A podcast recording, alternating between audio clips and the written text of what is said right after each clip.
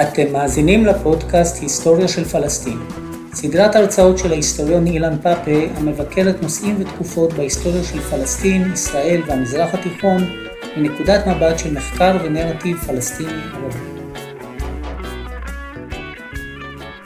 ערב טוב, טוב לראות אתכם אה, אה, שוב. אה, ואנחנו נמשיך בסדרת ההרצאות על הלובי הציוני. אנחנו בהרצאה הראשונה דיברנו על שורשי הלובי בבריטניה, ואנחנו נעבור מדי פעם בין בריטניה לארצות הברית וננסה לשמור על איזושהי מסגרת כרונולוגית. היום אנחנו נדבר על שורשי הלובי הציוני בארצות הברית, ויש כמובן קשר בין הלובי הבריטי ללובי הפרו-ציוני שמתפתח בארצות הברית. הנוצרים האוונגליסטים בבריטניה שמגיעים למשרות אה, בחירות אה, באמצע המאה ה-19 ובעצם הם אה, יוצרים את הלובי בבריטניה עוד לפני שהקהילה היהודית האנגלית מתארגנת כדי להיות חלק מהלובי הציוני באירופה או בעולם, אותם נוצרים אה, ראו חלק כמשימת חייהם כמובן גם אה, להטיף לרעיונות דומים אה, לרעיונות האוונגליסטים האלה גם בארצות הברית. ובארצות הברית היה קל יותר אפילו מאשר באנגליה, שבכל זאת הייתה קצת יותר סקפטית וודאי היה יותר קשה לעשות את זה במקומות כמו בצרפת, מתחילה להתחלן באותם אה, שנים. בארה"ב, כמו שאתם יודעים, בתחילת המאה ה-19 יש קהילות אה, דתיות אה, אדוקות מאוד, שרואות בתנ"ך, בברית הישנה, ספר מאוד מאוד חשוב שמלמד על מה שקרה, על מה שקורה, ולא פחות חשוב על מה שיקרה. והחבורה מאנגליה, שבעצם הניחה את היסודות ללובי הציוני הנוצרי בבריטניה, מניחה את היסודות ללובי הזה בארצות הברית, אה, קצת יותר מאוחר מהלובי הבריטי. הלובי הבריטי, אני הייתי אומר, קם בערך ב-1840.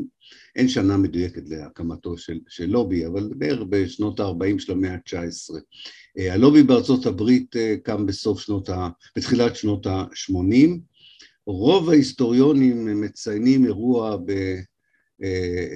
עיירה קטנה ליד אה, מפלי הניאגרה, ניאגרה פולס, הניאגרה, מפלי הניאגרה, תמיד בעברית זה נשמע לי נורא, נשמע כמו משהו אחר מה, מהנהר, אה, אה, ושם ליד העיירה הזו שעדיין קיימת היום, אבל המלון שבו הם התכנסו לא, לא קיים, מתכנסים לראשונה כמה מאות פעילים נוצרים, כמעט שאין יהודים אה, בקרבם, ומייסדים פחות או יותר את האגודה הראשונה שקושרת בין חיים על פי הברית הישנה בעיקר, בחיי היום-יום, ואמונה חזקה מאוד בצורך להביא לשיבתם של היהודים אה, לארץ הקודש כחלק מהמבט על התוכנית האלוהית שתביא בסופו של דבר לשיבתו של המשיח, אה, תחייתם של המתים אה, ותחילת אה, קץ הימים. מאחר ויש ביניהם גם אנשי עסקים, וזה מאוד מזכיר את המבנה של הלובי הראשוני בבריטניה, מאחר שבקרבם יש גם אנשי עסקים שעוסקים במסחר עם, עם רוסיה הצארית ועם חלקים ממזרח אירופה, גם הם, כמו הלובי הבריטי הראשון, מתחילים אה, אה, לתת לרעיון הזה של שיבת היהודים אה, היבט הרבה יותר קונקרטי, הרבה יותר מעשי. זה הופך מהרצאות וכתבים על איזה שיבה לא ברורה של איזה יהודים, מהיכן וכולי, לתוכנית הרבה יותר ברורה. היהודים הראשונים שצריכים לשוב הם היהודים שחיים ברוסיה, העניים המרודים, אה, והם אלה שיפתחו את הדרך להקמתה של, בסופו של דבר, כמו שהם רואים את זה כבר ב-1882, הקמתה של מדינה יהודית. אני חושב שההבדל בין הלובי הבריטי בראשית דרכו ללובי האמריקאי בראשית דרכו, הלובים הנוצרים, שהלובי האמריקאי מתחיל להתגבש כאשר כבר יש מושבות אה, אה, בארץ, ולכן זה נראה להם הרבה יותר מוחשי מאשר לחברים הבריטים בשנת 1840, שזה, הכל היה נראה עדיין דמיוני ומאוד תיאולוגי. אז יש כבר נוכחות של יהודים שמדברים על שיבה, כמובן האידיאולוגיה של העלייה השנייה והאידיאולוגיה של הלובי הנוצרי אה, האמריקאי לא הייתה אותה אידיאולוגיה, מהבחינה הזו הם, אה, אה, הם, כולם דיברו על שיבה לארץ ובניית מדינה יהודית, אבל זה בא כמובן ממקורות רעיוניים אחרים. מה שהיה מאוד מרשים בקבוצות הנוצריות הללו זה העובדה שהם באו מלב ליבה גם של האליטה האמריקאית. ולכן אנחנו נמצא בכינוסים האלה, כמעט כל שנה מ-1882 יש כינוסים כאלה עד uh, לפחות uh, פרוץ מלחמת העולם הראשונה, 1914, נמצא שם uh, שהנשיאים כבר באים, הנשיאים האמריקאים השונים באים, ראשי מערכת בתי המשפט, סופרים ידועים, זאת אומרת מתחילת הדרך יש פה כבר בסיס נוצרי לראיית המפעל הציוני, שהוא מאוד בראשית דרכו, אה, אה, ועדיין סובל, אה, כמו שאתם יודעים, מחבלי לידה קשים, ראייה בו כהתגשמות הנבואה, של הנבואה המשיחית, ולכן פחות מתגייסים לעזור למתיישבים עצמם, אבל יותר פועלים כדי ליצור תנועה, הייתי אומר, עממית יותר, נוצרית בארצות הברית, שתתמוך ברעיון הזה. אחד האנשים המעניינים הוא אדם בשם אה, סקופילד, אה, שערך את ספר התנ"ך ובאר או לא ערך אותו מחדש, אף אחד לא העז לערוך את התנ"ך, אבל הוא עשה מהדורה מבוארת, כן? annotated, version, כמו שקוראים לזה באנגלית, שבה, אה, קצת כמי שזוכר אה, את פירוש רש"י, ושכחתי כבר בבתי ספר התיכון, היה לנו את קסוטו, כן, אתם זוכרים את קסוטו? לא, רק מי שלמד פה בשנות ה-70 זוכר את קסוטו. אה, בכל מקרה, מין פרשנות שליוותה את הטקסט התנ"כי, וכמעט כל משפט הוביל אצל סקופילד לצורך לתמוך בקולוניזציה של, של הארץ ובחיזוק היישוב הציוני אה, בארץ. אחד הדברים שמבלבלים, הייתי אומר אפילו את ההיסטוריון, שהארגונים האלה מתפצלים לארגוני משנה וקמים לידם ארגונים מקבילים ובכולם יש את השם פלסטיין. אחד הדבר, למה זה מתעתע? כי יש אה, אה, Solidarity Committee with Palestine, זאת אומרת כל מיני שמות של ארגונים שאני מכיר היום במאה ה-21 שתומכים בפלסטינים, יש להם שמות מאוד דומים בתחילת המאה ה-20 בארצות הברית, כאשר כמובן אתה כל הזמן מזכיר לעצמך כשהם מדברים לא רק על פלסטיין, כשהם מדברים על ה-people in Palestine, או ה-people אפילו of Palestine, אין שם, אין שם שום התייחסות לפלסטיני אחד. זה פשוט מדהים עד כמה ה... האוכלוסייה המקומית בתוך הלובי הנוצרי הזה אה, אה, לא קיימת בכלל, לא בתודעה, לא בכתיבה, לא בהתייחסות, אבל השם פלסטיין מופיע, הייחודיות באותו סקופילד, אה, אותו מטיף נוצרי שמקים את אחת מהאגודות החשובות ביותר של התמיכה בציונות, הוא אחד הראשונים שמשתמש בשם ישראל אה, לא אה, אה, בצורה תנכית רק, אלא אפילו הקדים את התנועה הציונית ברעיון שאולי יקראו למדינה היהודית ישראל. אישיות אחרת ידועה מהתקופה הזו, ואנחנו זוכרים את השמות האלה כי הנוצרים הפונדמנטליסטים של המאה ה-20 והמאה ה-21 חוזרים לגורואים האלה גם היום, זאת אומרת הם קוראים אותם אה, כאילו הם בעצם ספרי הקודש אה, בעצמם. דמות אחרת מאוד אה, ידועה היא בלקסטון. אה, אה, הוא, אה, קושרים אותו עם משהו שנקרא באנגלית The Blackstone Memorial, הבלקסטון ממוריאל היה מין פטיציה שהגישו מתוך האליטה האמריקאית, באמת הפוליטיקאים החשובים ביותר, אנשי המשפט, אנשי הרוח, פטיציות שהם הגישו כל שנה למי שהיה נשיא ארצות הברית באותו זמן, כדי שארצות הברית תנהל מדיניות הרבה יותר אקטיבית למען היישוב הציוני בפלסטין. עכשיו, מדוע הם הרגישו צורך לתמיכה? משום שאתם ודאי זוכרים, עד 1918 מדובר במושבות ציוניות בתוך האימפריה העות'מאנית, כך שהרבה ארצות הברית, לא שארצות הברית הרשמית היה לה עניין כלשהו ממש להתערב בנושא הזה, אבל כמובן הייתה תקווה שארצות הברית תצטרף לבריטניה בלחץ על האימפריה העות'מאנית כבר לפני הצהרת בלפור לחזק את היישוב היהודי, וכמובן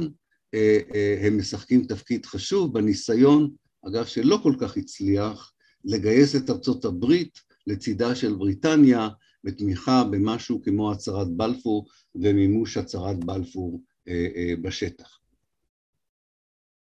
אגב, במוזיאון של הרצל בירושלים תוכלו למצוא עותק שאותו מטיף השני, המטיף השני, בלקסטון, לא סקופילד, בלקסטון שלח עותק של הספר שלו ב-1903 להרצל, וזה נמצא במוזיאון הרצל. מדוע הוא שלח לו את, ה, את ה, התנ"ך המבואר שלו? כי הוא שמע שהרצל שוקל ברצינות את הרעיון של להקים מדינה יהודית באוגנדה ולא בארץ. והוא נחרד מהעניין הזה, והוא שולח לו את התנ"ך כדי להראות לו שהוא לא יכול בעצם להקים, לתמוך בהקמת מדינה יהודית באוגנדה, כי לפי הברית הישנה אסור לו לעשות את זה. אני לא יודע אם זה ירשים את הרצל או לא, כי הוא מת שנה אחר כך, אבל הספר בכל מקרה נשאר במוזיאון. אז יש פה בסיס מסוים, וזה תמיד מעניין אותנו כהיסטוריונים, משום שאם הייתם כותבים ספר על הציונות הנוצרית בארצות הברית ב-1920 למשל, הייתם אומרים, כן, זו תופעה של סוף המאה ה-19, תחילת המאה ה-20, אבל היא נעלמה. מראה לנו שלפעמים הבסיס שאתה בונה, האידיאולוגי, לאיזושהי תפיסת עולם, יכול להירדם, יכול להיות מוקפא, ואז להתעורר מחדש. להתעורר מחדש, ובאמת אין פה המשכיות לאורך כל השנים, יש פה איזשהו, תקופ, יש כאן איזשהו משחק כוחות בין הלובי הנוצרי ללובי היהודי בארצות הברית למען הפרויקט הציוני. לפעמים הלובי הנוצרי מוביל, לפעמים הלובי היהודי מוביל, ולכן אני חושב שאנחנו רואים בהיסטוריה את ההשפעות ההדדיות האלה, ולפעמים יש הרגשה שאחד משני הצדדים האלה אה, אה, אה, נחלש. אה, מתי, מה גורם להיעלמות של הלובי הנוצרי הציוני בשלב הראשון הזה, לקראת מלחמת העולם הראשונה? הדבר העיקרי שקורה, שלראשונה בארצות הברית מתעורר לובי יהודי ציוני. היסטוריונים אוהבים, אתם יודעים, אירועים ייחודיים או איזשהו רגע כדי לנסות ולקבע את התאריך שזה קרה, אנחנו כמובן יודעים שתהליכים מהסוג הזה הרבה יותר נזילים ואין, כמו שאמרתי, אין איזה תהליך, תאריך קבוע, אבל בכל זאת היה כינוס בפילדלפיה בנובמבר 1918 של גוף שנקרא The American Jewish Congress, הקונגרס היהודי האמריקאי. וזה היה בעצם הכינוס הראשון שאיחד בתוך הקהילה היהודית גופים מאוד קיקיוניים, מאוד קטנים, שכבר מאז אה, אה, הקונגרס הציוני הראשון ב-1897 בבאזל, אה, ניסו לעורר ללא הצלחה בקרב הקהילה היהודית האמריקאית עניין במפעל הציוני ותמיכה בעניין הציוני. אבל מה שעורר אותם הייתה הצהרת בלפור. ואחרי הצהרת בלפור מתכנסים בפילדלפיה שנה אחר כך, ממש שנה אחר כך, בנובמבר 1918, הם בחרו, מי שמכיר את ההיסטוריה של ארצות הברית, הם בחרו את אותו בניין שבו הוכרזה עצמאות ארצות הברית בפילדלפיה. זה לא במקרה כמובן, זה היה סמלי מאוד לצורך העניין הזה, והיה פה מפגש, לא מפגש אפילו, התנגשות עם גוף, עם, הייתי אומר, עם הגוף המרכזי של יהדות ארצות הברית באותה תקופה. עכשיו זה מבלבל קצת, גם בעברית וגם באנגלית.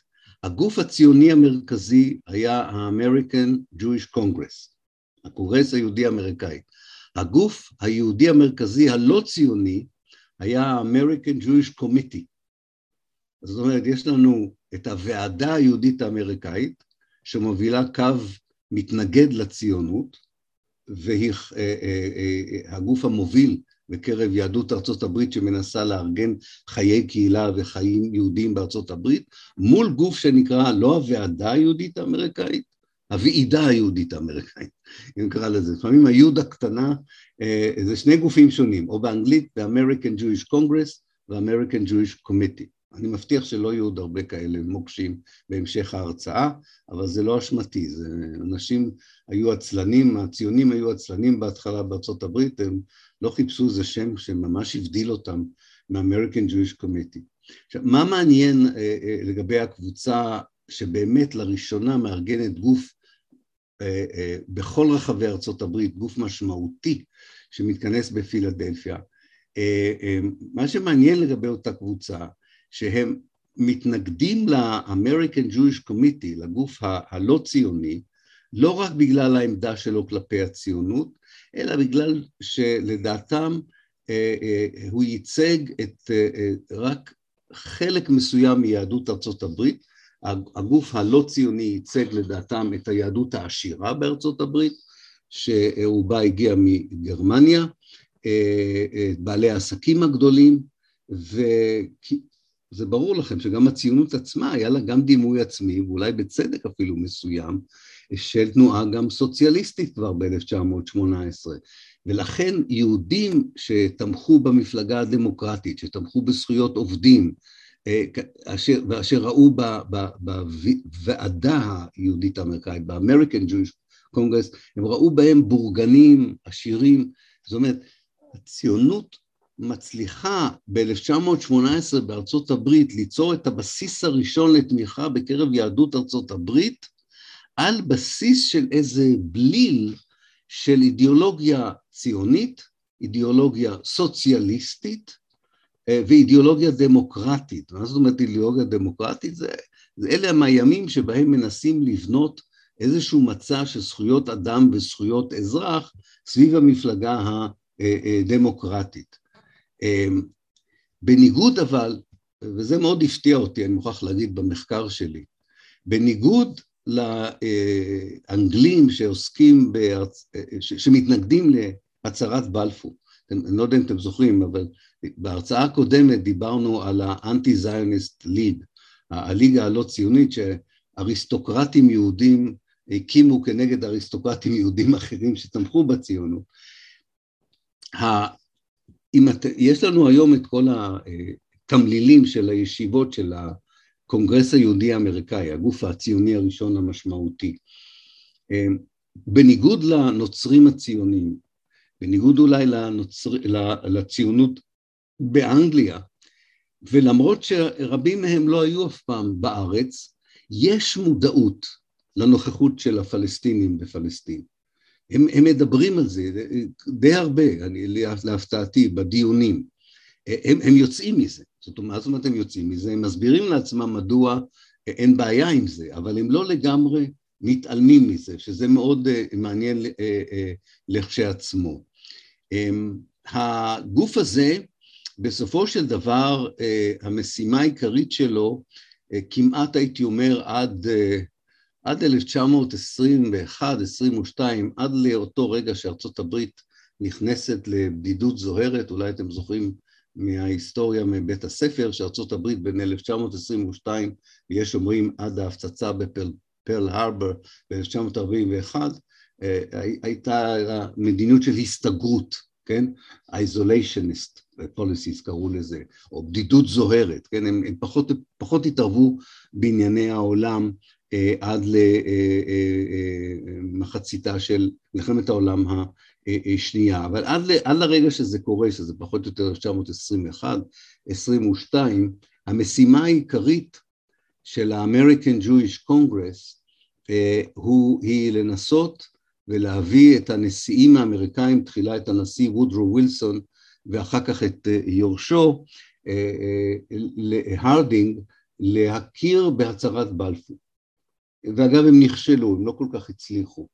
אה, והסיבה שהם לא הצליחו היא מעניינת והיא אה, לא רק מעניינת מבחינה היסטורית, אני טוען שהיא גם מלמדת אותנו משהו על הסכנה ותפיסה דטרמיניסטית לגבי המדיניות האמריקאית, שכביכול תמיד הייתה פרו-ציונית ואחר כך פרו-ישראלית ולעולם לא יכולה להיות אנטי ציונית או אנטי ישראלית.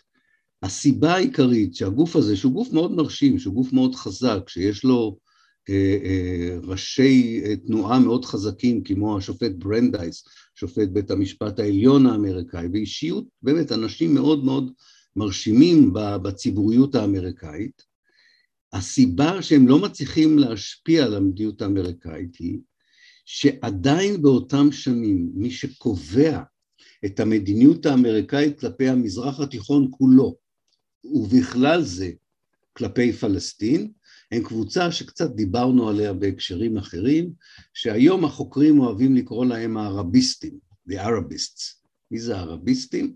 אלה, זו קבוצה מאוד מעניינת של אנשים שכבר בתחילת המאה ה-19 לומדים ערבית, מבקר, לא רק מבקרים במזרח התיכון כולל בפלסטין, אלא גם שוהים תקופות ארוכות ומגדלים דור חדש אחריהם של אנשים שבאמת מכירים לפני ולפנים את העולם הערבי עם תחושת שליחות אה, אמריקאית, זה לא שהם אה, הפכו להיות בני המקום, אבל מנקודת מבטם, אה, ואני אזכיר את האישיות אולי החשובה ביותר, אדם בשם מריל סלע, לא, לא סלע, אה, הסלע של הסלע של האבן, כן, קראו לזה S-E-L-L-A, אה, הוא היה קונסול האמריקאי בירושלים. הקבוצה הזאת אה, וכומר בשם דניאל בליס, הם, הם מקימים את האוניברסיטה האמריקאית בביירות, את האוניברסיטה האמריקאית בקהיר, מקימים קולג' מאוד דומה לאוניברסיטאות האלה גם בירושלים, והם מביאים את בשורת הלאומיות, את בשורת ההגדרה העצמית, את בשורת האנטי-קולוניאליזם, כמובן של תנועה שבעצמה היא גם אנטי-קולוניאלית, אבל היא גם פעולה, תנועה קולוניאליסטית התיישבותית, אני עכשיו שם בצד את מה שהם עשו לילידים המקומיים, אבל מבחינת האליטה התרבותית הערבית, בייחוד במזרח של המזרח התיכון, כולל בארץ, כן, זאת קבוצה שמסמלת את הרעיון של מדינת הלאום החדשה, והיא תורמת תרומה אדירה לצמיחתה של הלאומיות הערבית. אה, ולכן זה מאוד ברור שהאנשים האלה שיושבים בוושינגטון, במשהו שלימים ייקרא מחלקת המזרח הקרוב, the Near East Division, בתוך מה שהופך להיות משרד החוץ האמריקאי, יש להם השפעה הרבה יותר גדולה מאשר ללובי היהודי או ללובי הנוצרי על המדיניות האמריקאית עד סוף מלחמת העולם הראשונה וגם בשנים הראשונות אחרי מלחמת העולם הראשונה. ולכן, אה, אה, וזה בא לידי ביטוי במיוחד, ואולי אתם, אה, אני אפילו אכתוב את זה בצ'אט, כי אני לא יודע אם אתם שמעתם על, על משלחת שנקראה קינג קריין. אני לא יודע אם שמעתם על קינג קריין. קינג קריין זה שני אנשים, אחד אדם, אדם בשם קינג ואחד אדם בשם קריין. אמ, אה, ואלה שני ג'נטלמנים שהיו חברים מאוד קרובים של הנשיא ווילסון, הנשיא האמריקאי וודרו ווילסון, הנשיא שמוביל את ארצות הברית אל תוך מלחמת העולם הראשונה, אבל הוא גם הנשיא שדורש בתמורה למעורבות של ארצות הברית במלחמת העולם הראשונה, שיקום ארגון בינלאומי, אותו ארגון שהקדים את האו"ם, ארגון חבר הלאומים, ושזכות ההגדרה העצמית, לפחות בחלק, של, בחלק מהאימפריות המובסות, שזכות ההגדרה העצמית תינתן לעמים שהיו תחת שלטונם של האימפריות המובסות, ושהאימפריות המנצחות, קרי אה, בריטניה וצרפת, לא יהפכו את, ה, את המושבות של האימפריות המובסות למושבות חדשות. ווילסון השפיע בעזרת הרעיון הזה על חבר הלאומים, וככה אה, נולדה שיטת המנדטים, איזושהי פשרה בין הרצון של בריטניה וצרפת בעצם להפוך, למשל, את מחוזותיה של האימפריה העות'מאנית לקולוניות חדשות של האימפריה, זו הייתה פשרה בין הרצון הקולוניאלי שלהם, לבין הדרישה של ווילסון שיקומו שם מדינות עצמאיות. אז מצאו את הפשרה הזו ואמרו, חבר הלאומים ייתן מנדט לבריטניה וצרפת, שיוביל את המדינות האלה לעצמאות, ותוך כדי כך עדיין תשמרנה, יישמרו האינטרסים אה, האימפריאליים של בריטניה אה, אה, וצרפת. זו הקבוצה ש, ש, של הערביסטים. ביניהם, ווילסון מנסה גם לדעת מה כל קבוצה בתוך העולם הערבי רוצה במונחים של זהות לאומית ומדינה. והוא גם רוצה לדעת, אה, אם, אם כבר יש כבר את רעיון המנדט, איזה מנדט אה, רוצים הסורים, איזה מנדט רוצים העיראקים, איזה מנדט רוצים המצרים, והוא רוצה לדעת איזה מנדט רוצים הפלסטינים. אה, הוא שולח את שני האנשים האלה, אחד זה אקדמאי שלימד באיסטנבול, אחד זה איש עסקים מארצות הברית, והוא שולח אותם למשלחת קינג קריין, זה נקרא על שם שניהם, הם תרים את הארץ, יש לנו אגב את כל המסמכים של המשלחת הזו, זה, זה, זה, זה חומר מרתק, הם נפגשו עם המון המון פלסטינים. אה, בין השנים, אה, בעיקר במהלכה של שנת 1919, והם מגיעים למסקנה, לשתי מסקנות עיקריות, שיש התנגדות מקיר לקיר בתוך החברה הפלסטינית לרעיון של הצהרת בלפור, והם כותבים את זה בדוח שלהם. ודבר שני, שהדבר, שהפלסטינים בעיקרון היו מוכנים להיות חלק ממדינה עצמאית שכוללת את סוריה, לבנון, ירדן ופלסטין, ומוכנים, באמת לא היה שנאה לבריטים, מוכנים שהבריטים, בעיקר הם קיוו שהאמריקאים יהיו אלה שיקבלו את המנדט אה, על הארץ. אה, אה, מאחר ווילסון חלה מאוד ופרש מחיים פוליטיים, בסופו של דבר הדוח הזה אה, נגנז ונשלח לספרייה של חבר הלאומים, ועד שאנחנו באנו כהיסטוריונים, אני חושב שאף אחד לא אה, קרא את זה. אבל זו הייתה הוכחה שהייתה קבוצה שמנעה מהלובי הציוני אה, להשפיע בצורה דרמטית על המדיניות האמריקאית בשנים שעדיין המדיניות האמריקאית הייתה אקטיבית. אני לא יודע כמה זה היה משנה, אגב, אם ארצות הברית הייתה תומכת תמיכה נלהבת בהצהרת בלפור. אני לא חושב שהייתה לזה משמעות כל כך גדולה, אבל זה מאוד מעניין במשחק הכוחות האלה. ואז יש איזו אה, תקופה באמת אה, של רגיעה, כי אין, אין, אין כל כך על מי להשפיע אה, בארצות הברית עד לפרוץ, אפילו לא עד לפרוץ מלחמת העולם השנייה, אלא עד לרגע שבה ארצות הברית מתערבת שוב בענייני העולם בעקבות אה, ההתקפה היפנית על פרל הרבר. השנה החשובה ביותר, שתי השנים החשובות ביותר, שאני חושב שהן דרמטיות במיוחד להקמתו של אה, לובי ציוני, יהודי, הרבה יותר חזק מהלובי הנוצרי, שגם מפעיל אחר כך את הלובי הנוצרי, השנים החשובות ביותר זה 1942 ו-1943. אה, ב-1942 גם ההנהגה הציונית בארץ אה, מבינה שהיא לא מצליחה, ודיברנו על זה בפגישה הקודמת, היא לא מצליחה להשפיע בעזרת הלובי היהודי בבריטניה על המדיניות הבריטית בארץ. אתם יודעים שמהספר הלבן של 1939 ההנהגה הציונית לא הייתה מרוצה מהמדיניות הבריטית. עד כדי כך שבן גוריון אז ניהל איזשהו רעיון שאפשר אפילו להיאבק בבריטים תוך כדי מלחמת העולם השנייה, אבל צריך להיזהר כדי לא לפגוע במאמץ, הבריטי, אבל אין ספק שהתנועה המתנחלת הציונית, כמו שקורה לא, לא מעט אה, תנועות של התנחלות מתיישבת, והאימפריה שהקימה אותה, הגיעו להתנגשות מאוד מאוד רצינית מבחינת האינטרסים. ובן גוריון לכן חושב כבר קדימה, באמת צריך להגיד, אני יודע, לזכותו או לא לזכותו, אבל הוא בהחלט אדם שהייתה לו לפעמים ראייה הרבה יותר רחוקה מאשר לעמיתיו, והוא מחליט שכובד המשקל בעולם יעבור מלונדון ומאירופה לארצות הברית. ולכן הוא מכנס במלון בניו יורק ב-1942, מלון בשם בילטמור, את הוועידה הציונית החשובה ביותר מחוץ לגבולות הארץ. רוב ההיסטוריונים הישראלים חושבים שהחשיבות של ועידת בילטמור היא בכך שבן גוריון הכריז שבעצם התנועה הציונית בסופו של דבר צריכה להשתלט על כל מה שהוא קרא ארץ ישראל המערבית, מה שאני הייתי קורא אולי פלסטינה היסטורית. ואחר כך כמובן הוא מתפשר על זה בהחלטת החלוקה, ולא ניכנס לזה, זה כבר סיפור מהרצאה אחרת.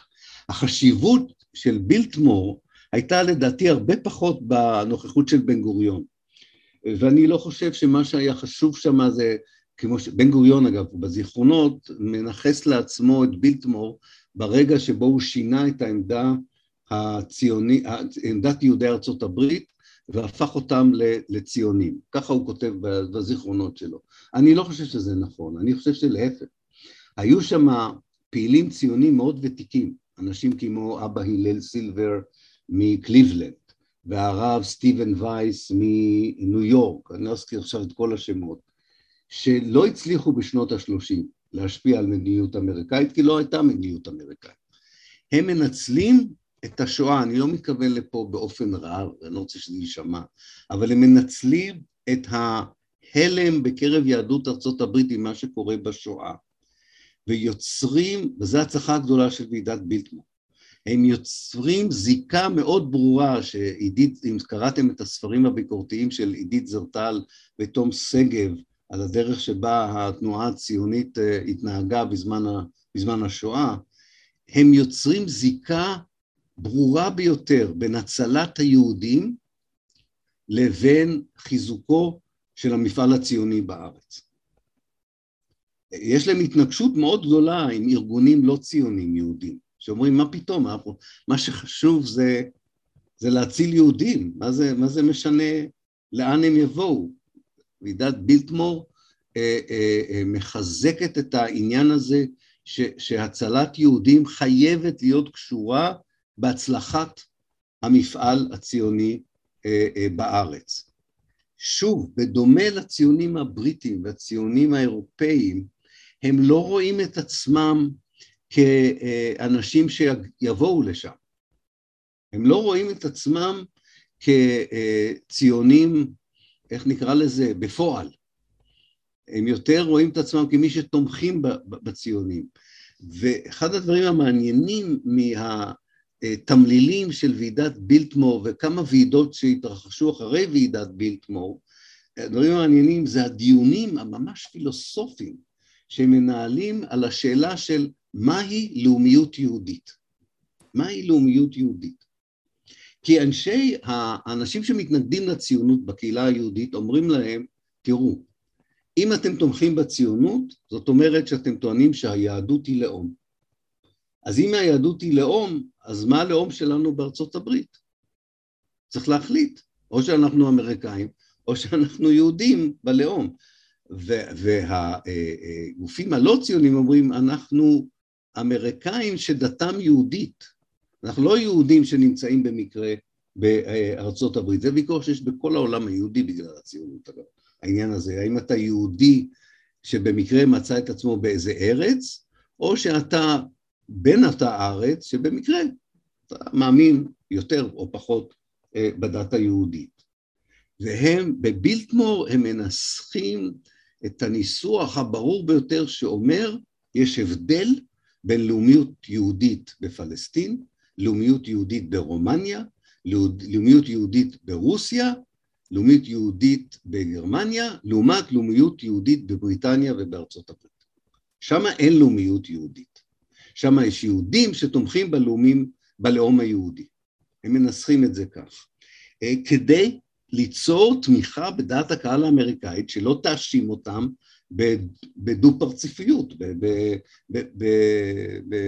בדיואל נשיונלי, כן, כן, בדואליות לאומית. הדבר שמדהים מוועידת בילטמור, אבל בעיקר בוועידות שקורות אחר כך במהלכה של מלחמת העולם הראשונה ובשנים הראשונות אחרי מלחמת העולם הראשונה. כל שנה בניו יורק, אני לא יודע אם אתם מכירים את ה Madison, Madison Square Gardens, אני לא יודע אם הייתם, ראיתם שם אולי משחק כדורסל פעם או הופעה של Pink Floyd, לא יודע.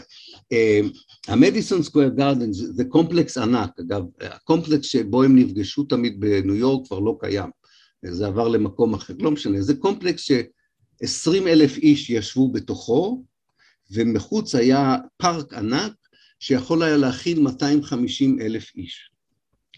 המיוחד בקבוצה של היהודים שמובילים את הלובי הציוני ב-43, הייתי אומר לפחות עד, אה, אה, עד להולדתו של אייפאק ב-54, 52-54. הקבוצה הזו שבראשה עומדים אנשים כמו סטיבן וייס ואבא הלל סילבר ואחרים, אני לא אכנס לכולם, הם מאמינים בשואו. לא יודע איך לתרגם את המילה שואו פה לעברית, כי, כי זה, זה מעבר למופע, זה, זה, זה השואו האמריקאי.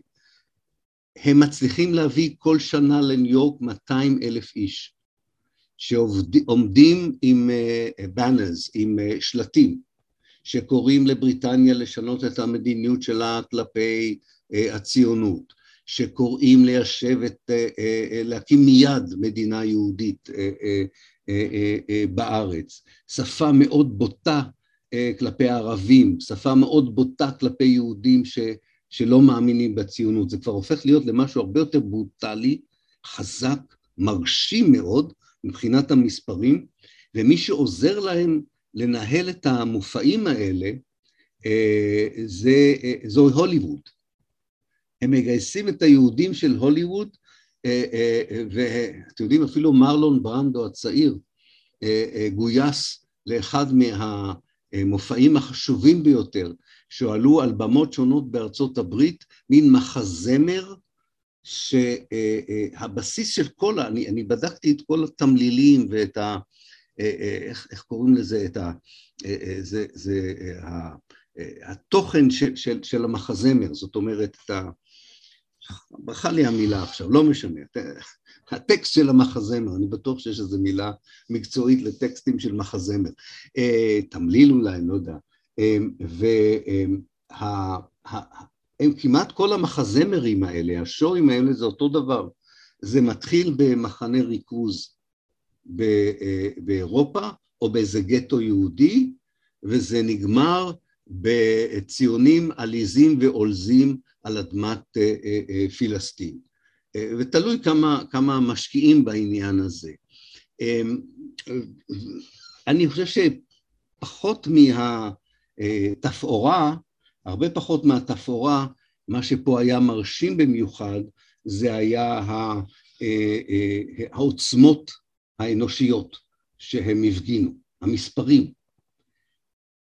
ב-1943 מוקם, וזה הגוף האחרון שאני זורק לכם את השם שלו, אבל הוא לא מופיע כמעט בשום ספר היסטוריה ולכן חשוב לי להזכיר אותו. זה הגוף אולי היהודי האמריקאי בעיניי החשוב ביותר. זה נקרא, American, אני אכתוב את זה, American Zionist Emergency Council. אני כתבתי את זה עם שגיאה, Emergency, כל הכבוד לספלר. קאונסל, וגם בלי משקפיים, אלוהים יודע מה יצא לי, למה אני לא שם משקפיים? לא פשוט. A-Z-E-K, או אזק בפי חבריו, אליברטו, תודה יפתח על, ה, על, ה, על העניין הזה. זה גוף מדהים, אני רק לאחרונה התוודעתי אליו, לא יודע אולי חלק מכם כן שמע עליו. זה היה רעיון של אבא הלל סילבר. חתיכת טיפוס האבא הלל סידור הזה, אני עוד אספר לכם עליו אה, כמה, אה, כמה דברים. אה, הוא הבין שצריך לה, להפיץ, להטביע אפילו הייתי אומר, באנגלית הייתי אומר to flood, כן? להטביע את הקונגרס האמריקאי, את העיתונות האמריקאית, את האקדמיה האמריקאית, את אגודות הסופרים האמריקאים, את כל המרחבים הציבוריים והתרבותיים האמריקאים, צריך להטביע אותם עם מה? עם מכתבים. לא היה אינטרנט, לא היה אס.אם.אס, תיכנסו רגע לתקופה שתארו לכם, לא היו מחשבים, אני יודע, זה קשה, לא היה, הדרך העיקרית להשפיע על אנשים זה היה מכתבים, אני יודע, זה נשמע, זה נשמע מוזר, ומברקים, ומברקים.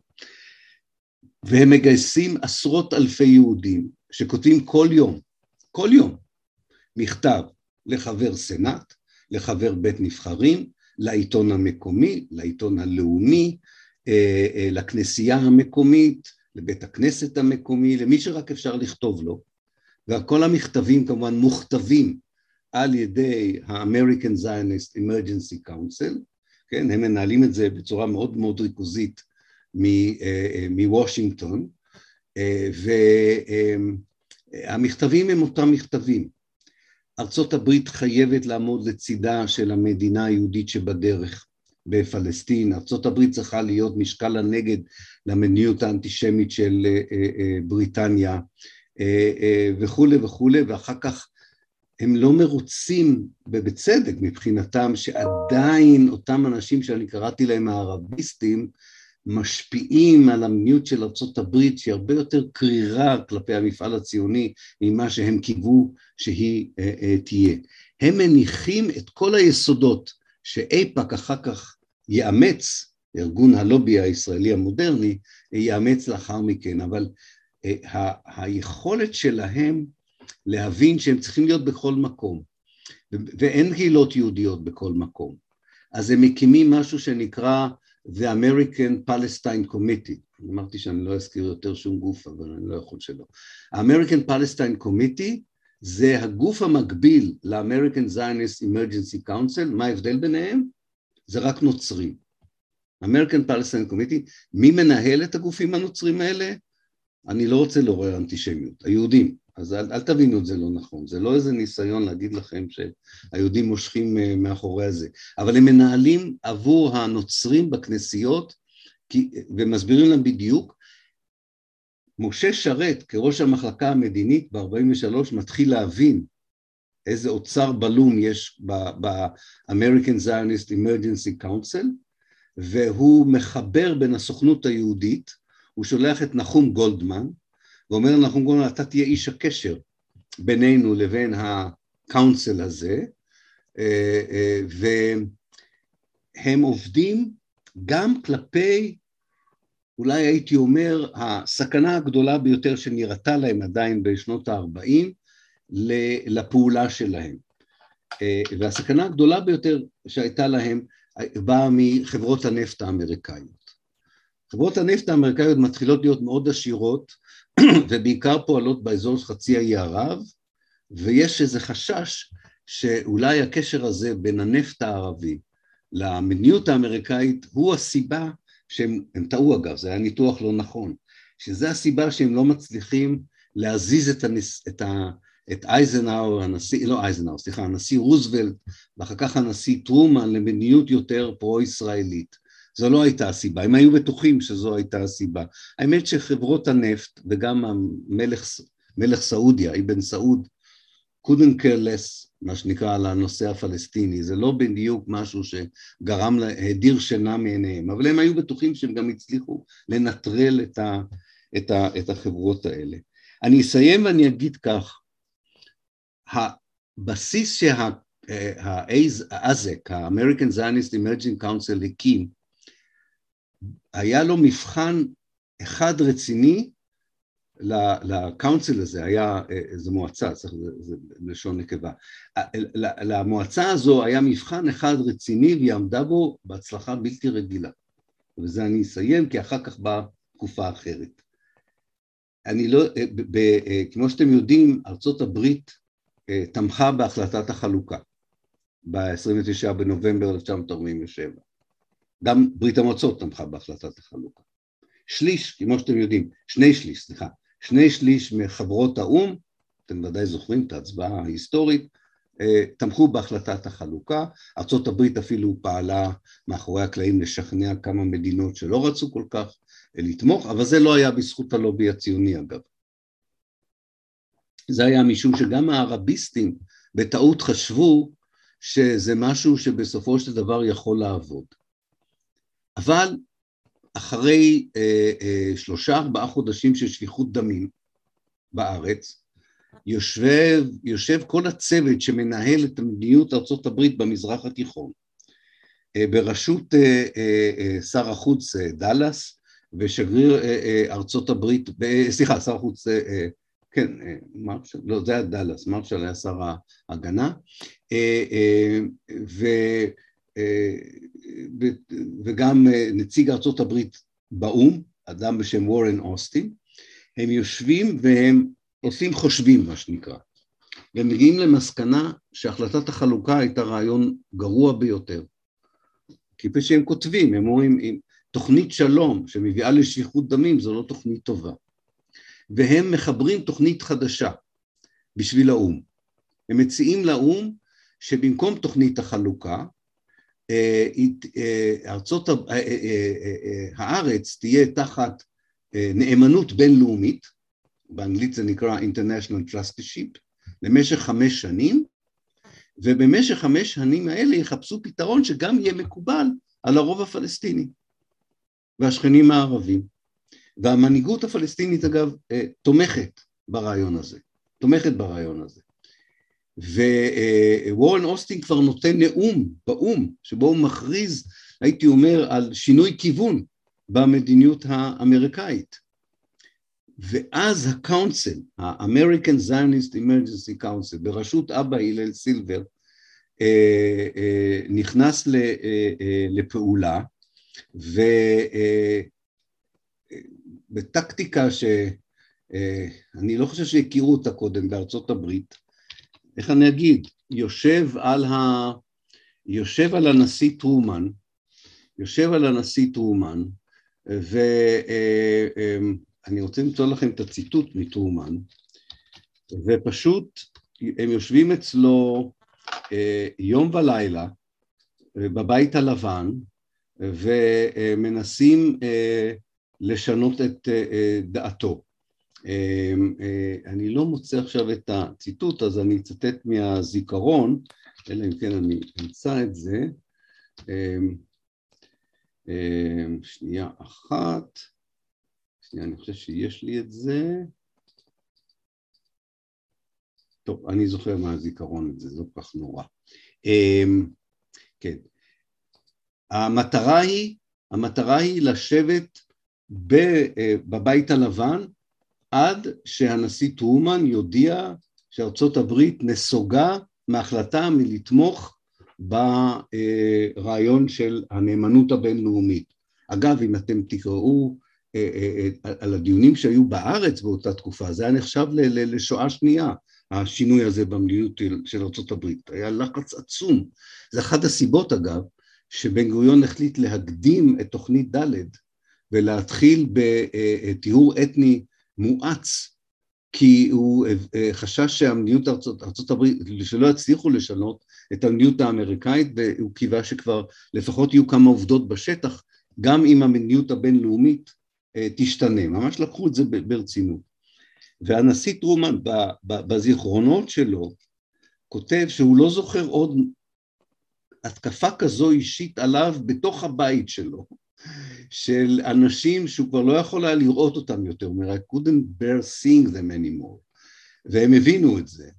Uh, השאלה הגדולה זה למה היועצים שלו נתנו להם שם להיות uh, יום ולילה, uh, אבל זה עבד, זה עבד,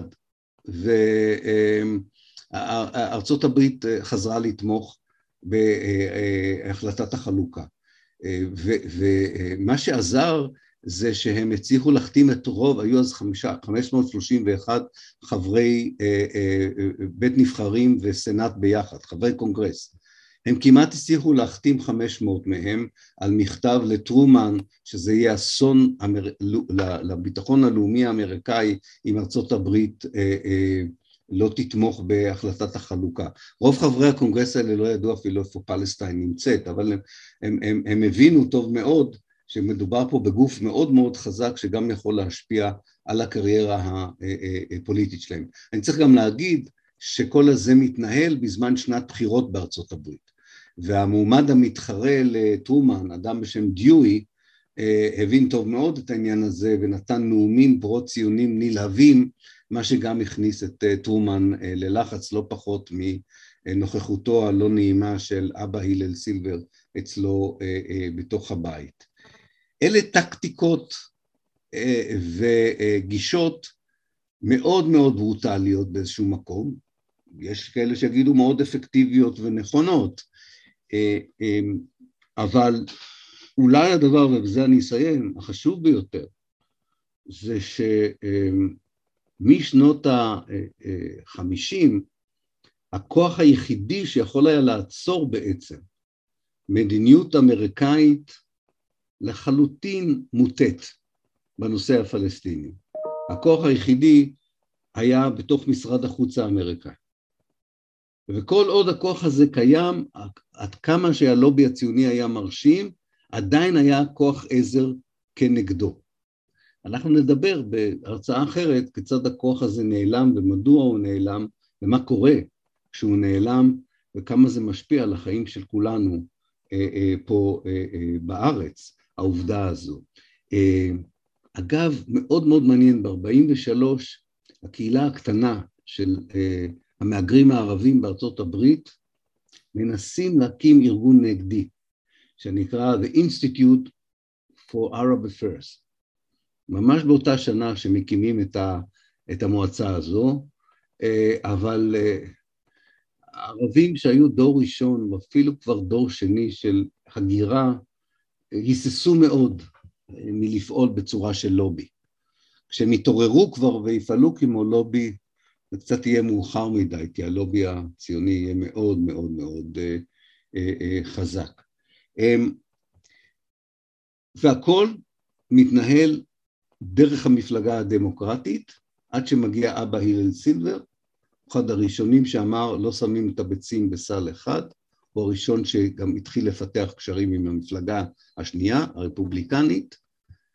אמ, השאלה איך אתם קוראים את ההיסטוריה מאותו רגע, האם, האם אתם מכירים בחשיבות של ארצות הברית למה שקרה פה מ-48 ואילך, אם אתם חושבים שארצות הברית שיחקה תפקיד מאוד חשוב גם בהמשך האסון הפלסטיני וגם בהמשך המציאות שהביאה אותנו אה, עד היום, אז צריך לבוא ולומר שלפחות בשלב ההוא, הפורמטיבי, זה הלובי היהודי ולא הלובי הנוצרי, שמשחק תפקיד מרכזי מאוד ביצירת בסיס שבסופו של דבר, לא מיד, תביא לכך שהם יהיו חזקים מספיק כדי לפגוע בקבוצה שניהלה את המדיניות של ארה"ב במזרח התיכון ולהטות את המדיניות האמריקאית לקווים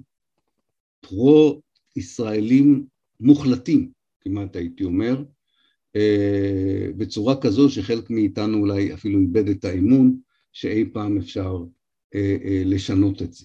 אז זו התקופה שזה, שזה התרחש, צריך היה אנשים, כמו במקרה של הציונות בארץ, צריך כמה אנשים בודדים מאוד מאוד אה, נחושים, מאוד מאוד קשוחים, כדי לנהל את העניין הזה, וצריך במקרה של ארה"ב קהילה נוצרית מאוד דתית, כדי שתיתן את המעטפה, את המעטפת אה, במקומות שבהם אה, אין נוכחות יהודית, או ובהם שהנוכחות היהודית היא חלשה, כדי לשמר את העניין הזה של תנועה עממית מלמטה, בניגוד למה שקורה בבריטניה, ששם התמיכה הייתה כולה מלמעלה, ליצור תחושה שהחברה, אז לא קראו לזה החברה האזרחית, אני משתמש במונח חברה אזרחית, ש, שבכל אה, אה, חלקיה של החברה האמריקאית יש תמיכה, לא משנה אם זה היה נכון או לא, אבל זה הרושם שהם הצליחו ליצור, שהתמיכה היא מקיר לקיר, ובסוף היא גם דו-מפלגתית, שזה בכלל לא עומד לעניין מפלגתי. אבל השיטות, השיטות היו נדנוד בלתי, בלתי נגמר, אה, מה שאני קראתי לו flooding, אגב flooding זה לא מונח שלי, זה מונח של אבא הלל סילבר. הוא אמר אם אנחנו רוצים שה, שהמדיניות האמריקאית תשתנה, אנחנו צריכים להציף אותם כל יום בטלפונים, בטלגרמות, במכתבים, אה, הם גם פועלים באוניברסיטאות, הם, הם משלמים לסופרים אמריקאים לכתוב רומנים פרו-ציונים, הם משלמים לאנשים בהוליווד לעשות סרטים אה, פרו-ציונים, זאת אומרת, מצד אחד אתה משתאה ואתה אומר איזה הבנה של הטוטליות של המאמץ. מצד שני, אתה חושב, אם אתה חושב על הפלסטינים, אז אתה קצת מסתכל על זה אולי בצורה אה, אה, אחרת. אז אולי אני אעצור כאן. אה, קצת הארכתי אפילו ממה שקיוויתי, אה, אבל אה, אי אפשר היה בלי, בלי הסיפור של אבא הלל סילבר והנודניק וטרומן שנכנע בגלל שמישהו ישב אצלו בבית. אז אני אשמח לקחת, מה שאין לנו היום שאלות כמעט, יש קצת, זה גם בסדר. דן תדמור. אייזנאו משקף, אבל שהייתה שאלה לפני זה, לא, לא, אני לא יודע לקרוא. סליחה, סליחה, סליחה. אני חזרתי לעולם המכתבים והמברקים, שכחתי מה זה מחשב. יהודית שואלת, מה היה גודל הקהילה היהודית בארצות הברית ומאיפה הם הגיעו, או למה בכלל הם היו בארצות הברית כבר אז, ב-1918, שאלה יפה. אה, אז קודם כל, אה, בתקופה הקריטית שעליה אני מדבר, כן? נניח 1918 עד 1943, היהודים היו בין שניים וחצי לשלושה מיליון. אה, אה, לאן, מאין הם הגיעו? אני חושב שהגל הראשון מגיע אה, מרוסיה וממזרח אירופה.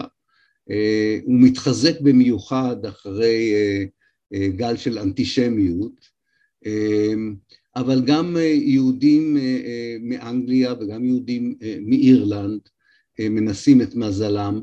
אה, כך שהם מגיעים בעיקר אה, אה, מאירופה, הם גם מגיעים מהארץ אגב, מהיישוב הישן אפילו, אני, אם אתם זוכרים, וזו סדרת הרצאות אחרת, סיפרתי מה קרה לקהילה היהודית בצפת אחרי רעידת האדמה, שהיא כולה עברה לאוסטרליה.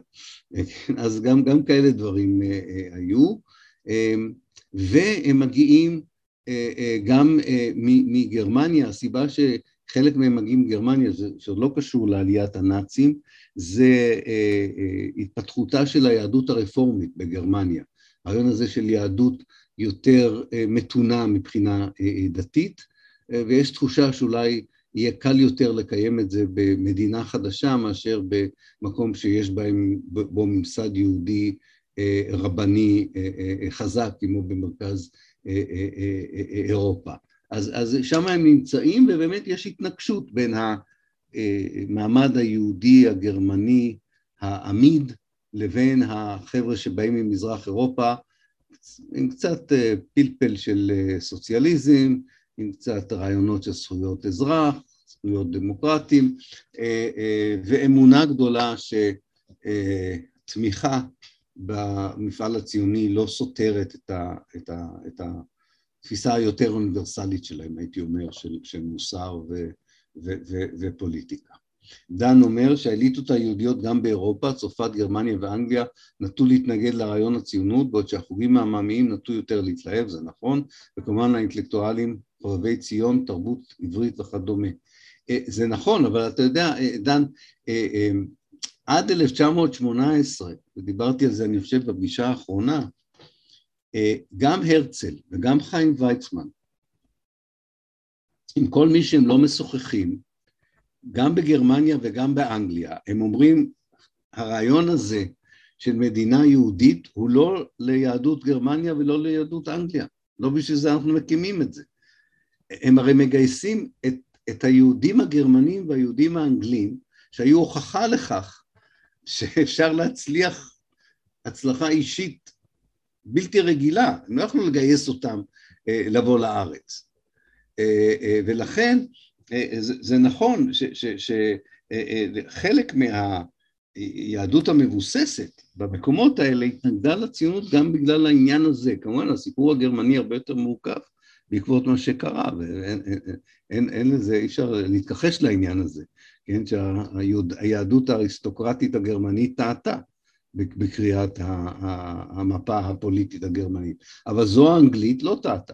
בסך הכל הם לא טעו בזה שיהדות אנגליה, לא רק שהיא תשרוד, אלא שהיא רק תלך ותתחזק אה, בתוך הסביבה המיוחדת שנוצרה גם בארצות הברית וגם באנגליה, למרות שכמובן עדיין היו רבדים די עמוקים של, אה, של אה, אנטישמיות גם במקומות האלה. יהודית, הזכרת שחלק מהקהילה היהודית בארצות הברית בתחילת המאה ה-20 הייתה גם סוציאליסטית, כמה הנושא של מערב מול מזרח היה נוכח כבר אז בתוך פיצולים בקהילה היהודית ואיזה תפקיד היה לציונות במתח הזה. עכשיו זה מאוד מעניין, אה, אה, אה, לא היה קל, אומנם הייתה ניסיון להקים מפלגה קומוניסטית בארצות הברית והיה עם גופים סוציאליסטיים בארצות הברית, בוועידה הראשונה של הקונגרס היהודי האמריקאי שהזכרתי ב-1918 בפילדלפיה, היה חשש גדול שהמשטרה המקומית, אין עדיין בדיוק FBI עדיין, אבל, אבל שאלה שמחפשים גורמים חתרניים ייצרו זהות בין המפגש הזה לבין גופים סוציאליסטיים או, או, או קומוניסטיים. וגם מה שמאוד עזר לאותם יהודים שלא היו סוציאליסטים, זה היה, אני לא יודע אם אתם יודעים, אבל האינטרנציונל הסוציאליסטי ב-1918 נתן תמיכה להצהרת בלפור. וכל הנציגים הסוציאליסטים בקונגרס היהודי האמריקאי מזכירים את זה כל הזמן כדי לבוא ולהראות שאין התנגדות בין שתי האידיאולוגיות, האידיאולוגיה האוניברסלית הסוציאליסטית מצד אחד והאידיאולוגיה אה, אה, הציונית. אה, אז, אז ככל שהזמן יעבור, הסוציאליזם הציוני הוא לא ערך בארצות הברית, הוא בעייתי, אבל הוא גם, הוא גם הופך, הוא מפסיק גם להיות ערך בארץ ככל שהשנים עוברות, אז זה בסדר, אז איכשהו, אה, איך זה, איכשהו אה, מסתדר. אה, אבל זה היה בהחלט משבר, זאת אומרת, כל הרעיון הזה של סוציאליזם יהודי, אפילו של הבונד, לא כל כך הסתדר, למה צריך סוציאליזם שהוא במיוחד יהודים, נדמה לי שסיפרתי לכם שפלח...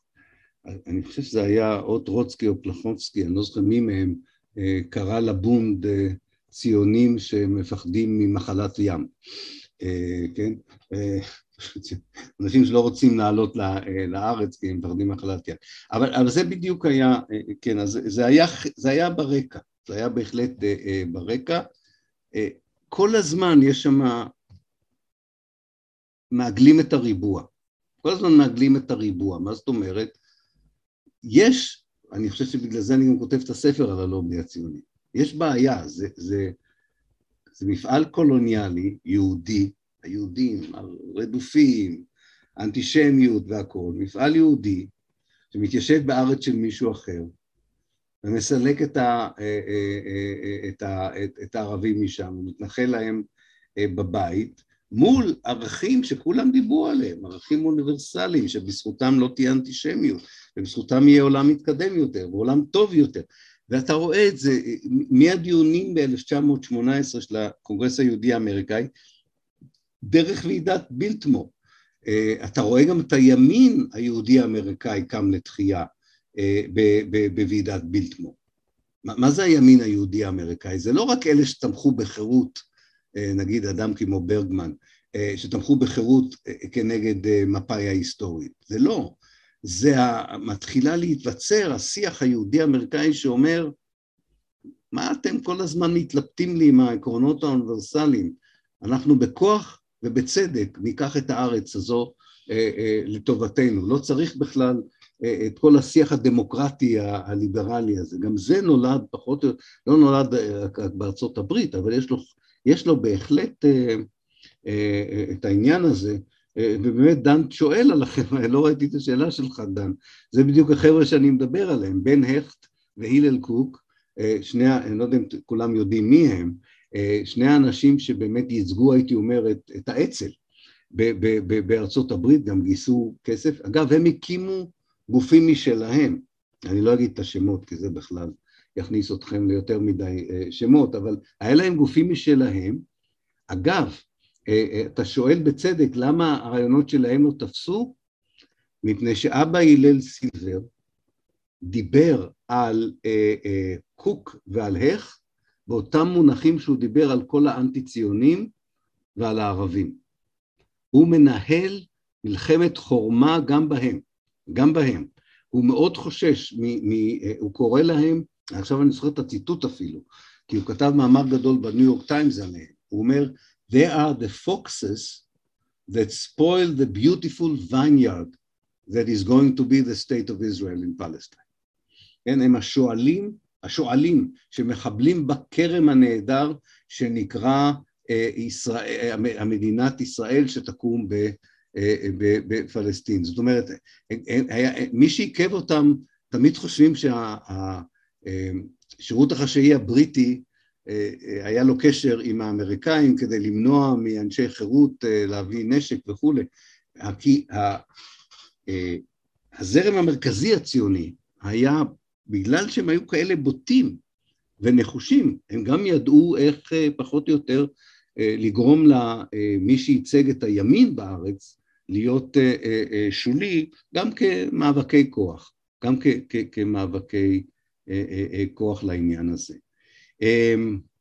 רק שנייה אחת, אייזנאור כתב דן משקף שיבה לקו של מחלקת המדינה הערביסטים, אז זה נדבר בהרצאה אחרת, זה באמת, זה הסיפור המרתק ביותר שגורם לי תמיד להיות אופטימי לגבי המדיניות האמריקאית. בין 48 ל-68 יש לנו עשרים שנה שהמדיניות האמריקאית מבוססת על שיבה ללא תנאי של הפליטים, הלחץ על ישראל לשנות את היחס שלה כלפי הפליטים, אה, בצד מדיניות לא כל כך סימפטית כלפי כוחות הרדיקליים המתקדמים אה, בעולם הערבי, כן? זה מאוד מאוד אה, מעניין, זה, זה פרק מאוד מעניין שעליו עוד נדבר במדיניות האמריקאית כלפי ישראל והשאלה הפלסטינית. ודן מספר שהגל הראשון הגיע מגרמניה, מורגנטאון, כן, אלה באמת הם הגיעו ראשונים והם מגיעים, והם באמת האליטה, לכן הם מתעשרים, וה, והם מקימים את ה-American Jewish Committee, לא, לא הקונגרס, כן, ש, שאגב, אחרי 67' יש ועידה, אם אני לא טועה גם כן בפילדלפיה, של ה-American Jewish Committee, ובהם הם מכריזים אחרי, מה זה? זה מאה שנה, מהשנה שהם תומכים בציונות ובישראל, שינו את הגישה שלהם. אין כמו הצלחה בשטח לגרום לך לזנוח את, ה, את, ה, את העקרונות שלך. זהו, איך נסיים במשהו אופטימי? אה, אפשר, אפשר, אפשר, דניאל, אל תעשה ככה עם הראש, אפשר, אפשר, אפשר. אה, אה, לא כל היהודים האמריקאים היו לגמרי שבויים, לא כל המדינאים האמריקאים היו כל הזמן שבויים. אמ, זו היסטוריה ש... של האלטרנטיבות שלא הצליחו בינתיים, אבל עצם העובדה שהיו אלטרנטיבות אומר, אומרת שאולי הם יכולים גם להופיע בעתיד. זה לפחות אני אומר לעצמי. אבל אה, אנחנו נסיים אה, פה וניפגש, אה, אני אכתוב לכם לגבי התאריך הבא, נראה איך זה מסתדר עם תוכנית הרעיונות שלי האחרת. אוקיי, אז תודה רבה ולילה טוב ונתראה בשמחות.